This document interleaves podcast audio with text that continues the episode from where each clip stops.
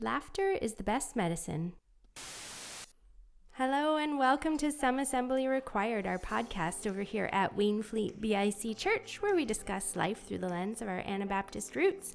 My name is Julie Adams, and I'm joined by Pastor Ann Cook. Welcome, Hello. Pastor Ann. Thank you so much. Yeah, good to be together. Um, It's been a while. yes, it has. I think quite a while, in fact.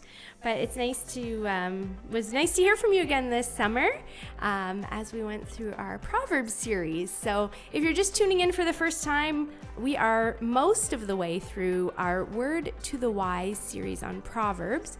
We've been taking ten different proverbs and spe- spreading them over the summer. And um, we heard from Pastor Ann with a cool science experiment and a great message on Sunday. Tell us about your apple. How far did the apple fall from the tree this My time? apple's looking very sad right now. Nobody wanted to try and take a bite. It was not worth anything. no, no, no. And that's what that's what we look like when when we are lacking happiness, when we're lacking joy in life. We're just really not worth much. We're we're so much less than what we could be.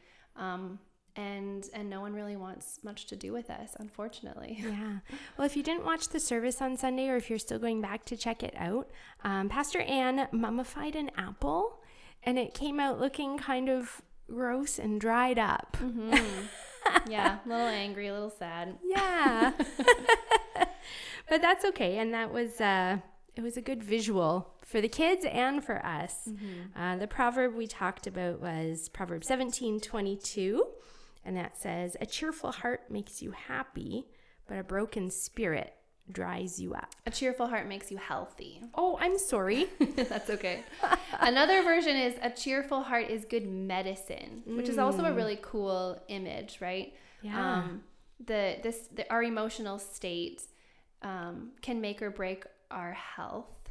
Um, but I think the idea too of it being good medicine is is comforting because if I think we're never too far gone. So even if we are in a really unhealthy state um, emotionally, um, a cheerful heart, the joy and the happiness that God can give us can can be medicine and can bring us back. Unfortunately, I don't think we could bring back that mummified apple. I think we we sucked a little bit too much life out of it. Or maybe Yeah. that could be a cool experiment like a reverse. Like have you ever taken Yeah. raisins and put them in water and then Yes. tried to see if they would like become grapes again? Rehydrate them. that might have been a cool experiment to do too. Oh, there you go. Um, but but we're never too far gone. We're, Mm-hmm. we're never too far for God to to minister to and to heal and to give medicine to and to revive us again. Yeah.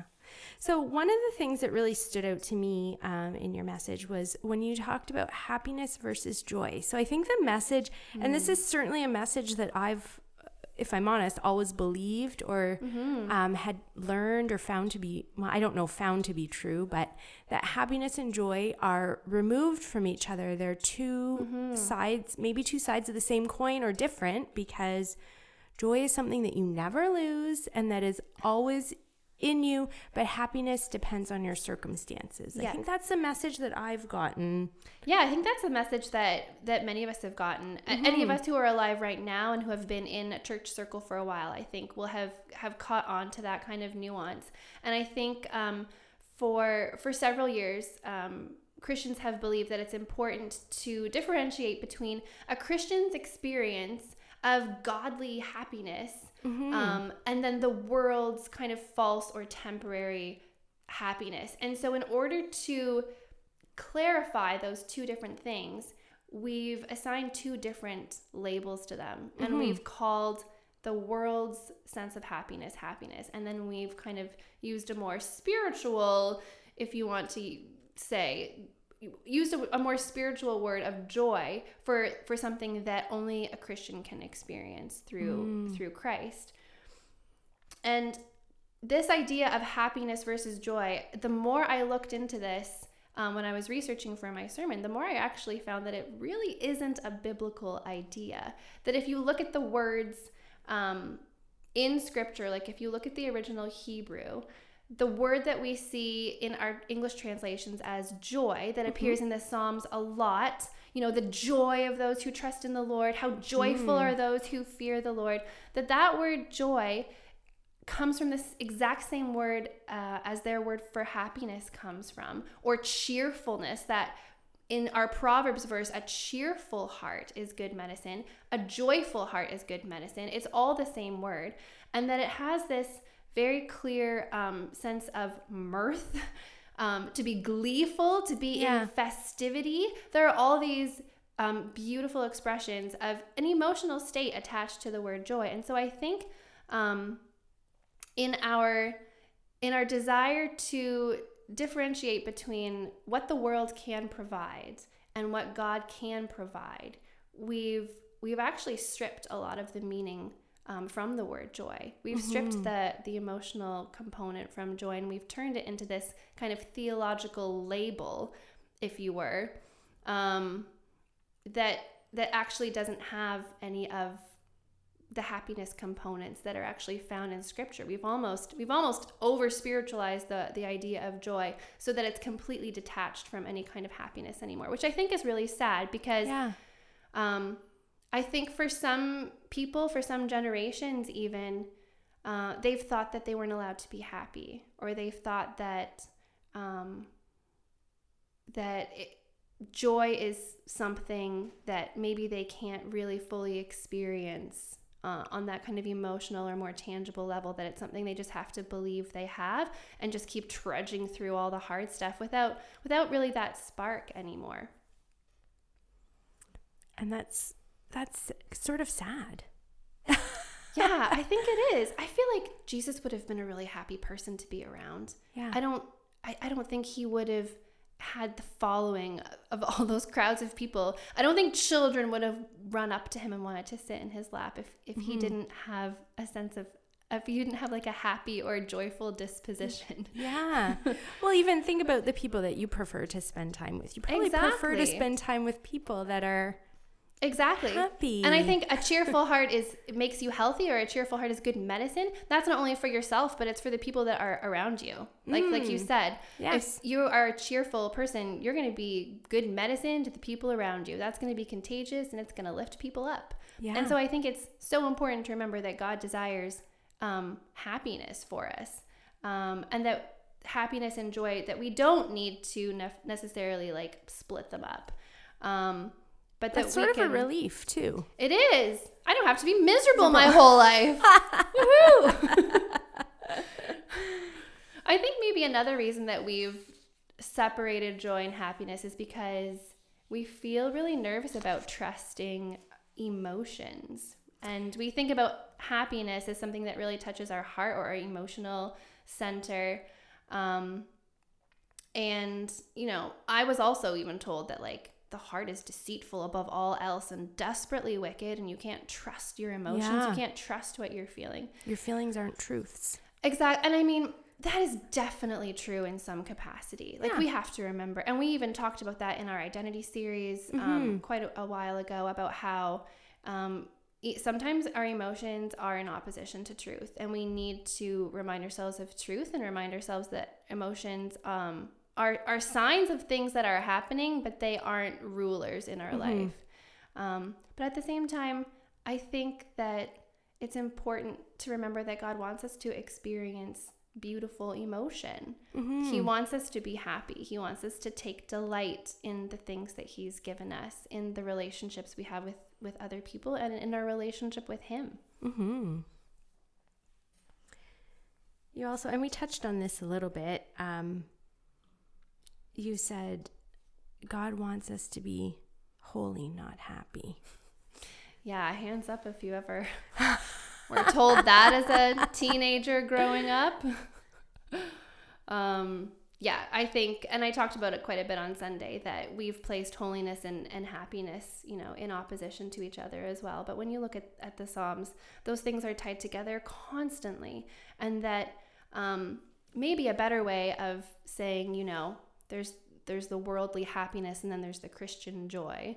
Um, is that the the worldly sense of happiness is maybe found in other things, but the the true happiness that will always satisfy us and that is is is not fleeting and is not deceptive is a happiness that is found in our pursuit of holiness. That as mm-hmm. we continue to um, become more like Christ, as we continue to become more of the person that God intended us to be, that within that pursuit of holiness, we will find a deep happiness, a deep mm-hmm. joy, because we're going to be right in the pocket of God's will for us. We're going to be moving closer and closer to the full potential of who He created us to be. Mm-hmm.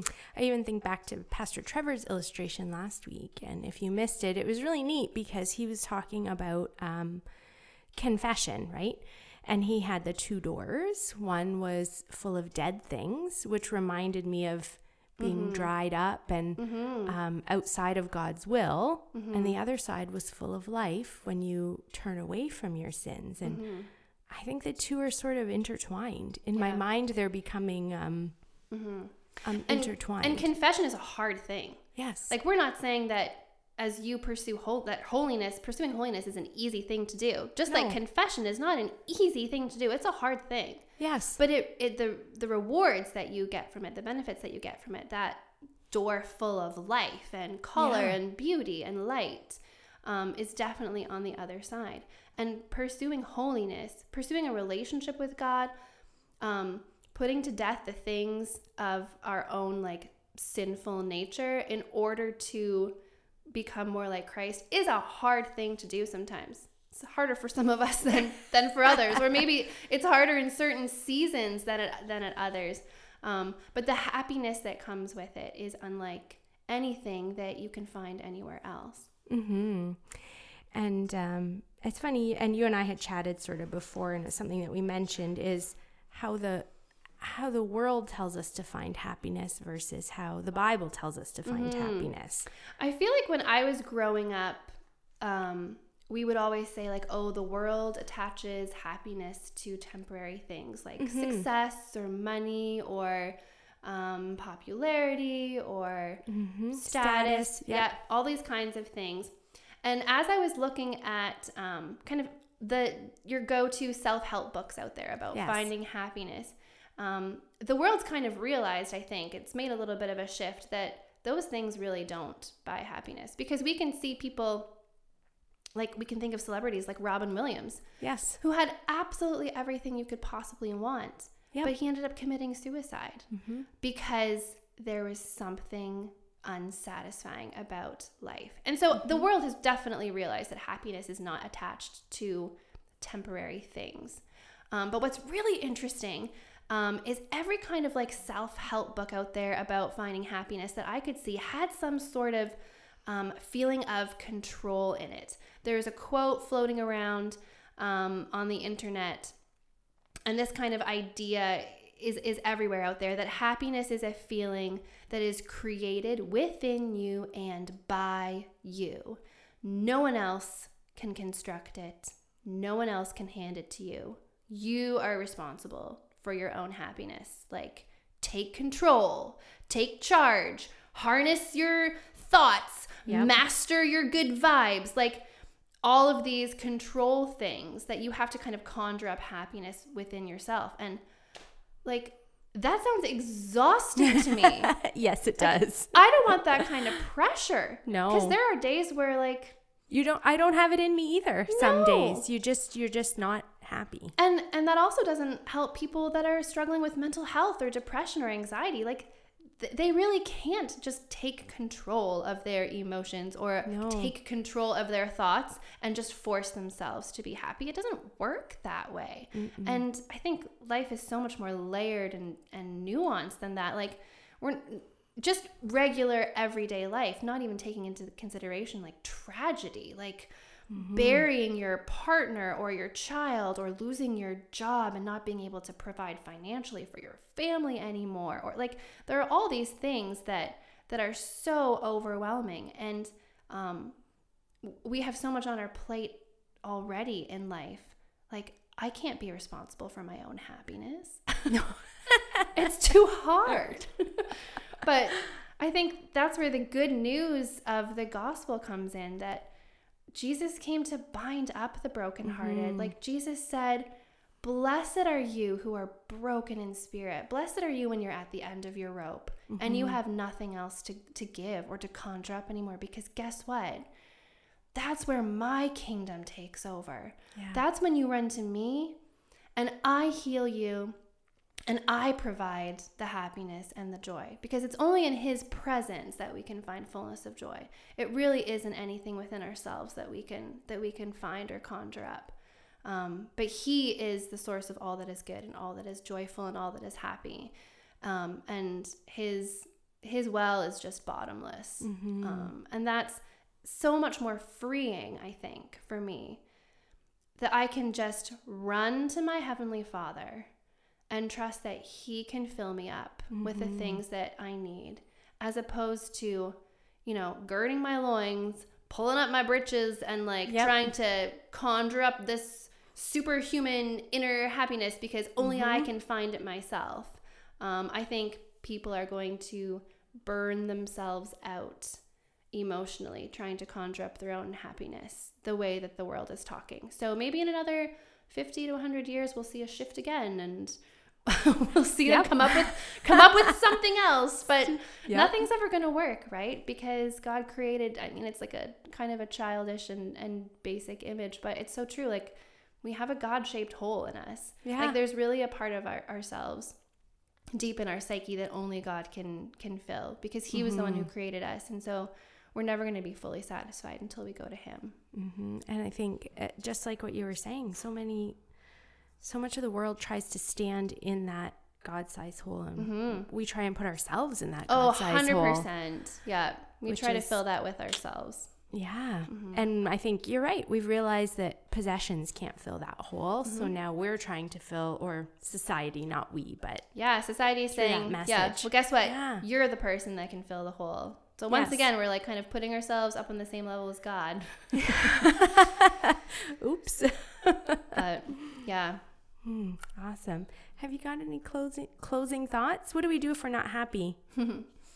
Well, fortunately, in the Psalms, um, joy and happiness are mentioned just as much as lament is mentioned, and it's it's so important to remember that we have a God who has space for all the feelings. He has space for our lament. He has space for our anger. He has space for our pain, um, and so you just run to Him and you bring Him whatever it is that you're feeling.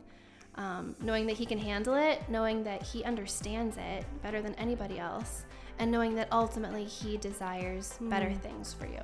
Yeah, awesome. Thank you, Pastor Ann. It was lovely to uh, to have you here. My to have you up front in a different capacity this Sunday. Mm-hmm. And um, yeah, if you want to get in touch with Pastor Ann, if you have any questions or want to chat with her, you can reach her at ann at wainfleetbic.com. And my email address is julie at wainfleetbic.com. So I hope you have a happy week. Yes, have a wonderful week. Enjoy the summer. Bye.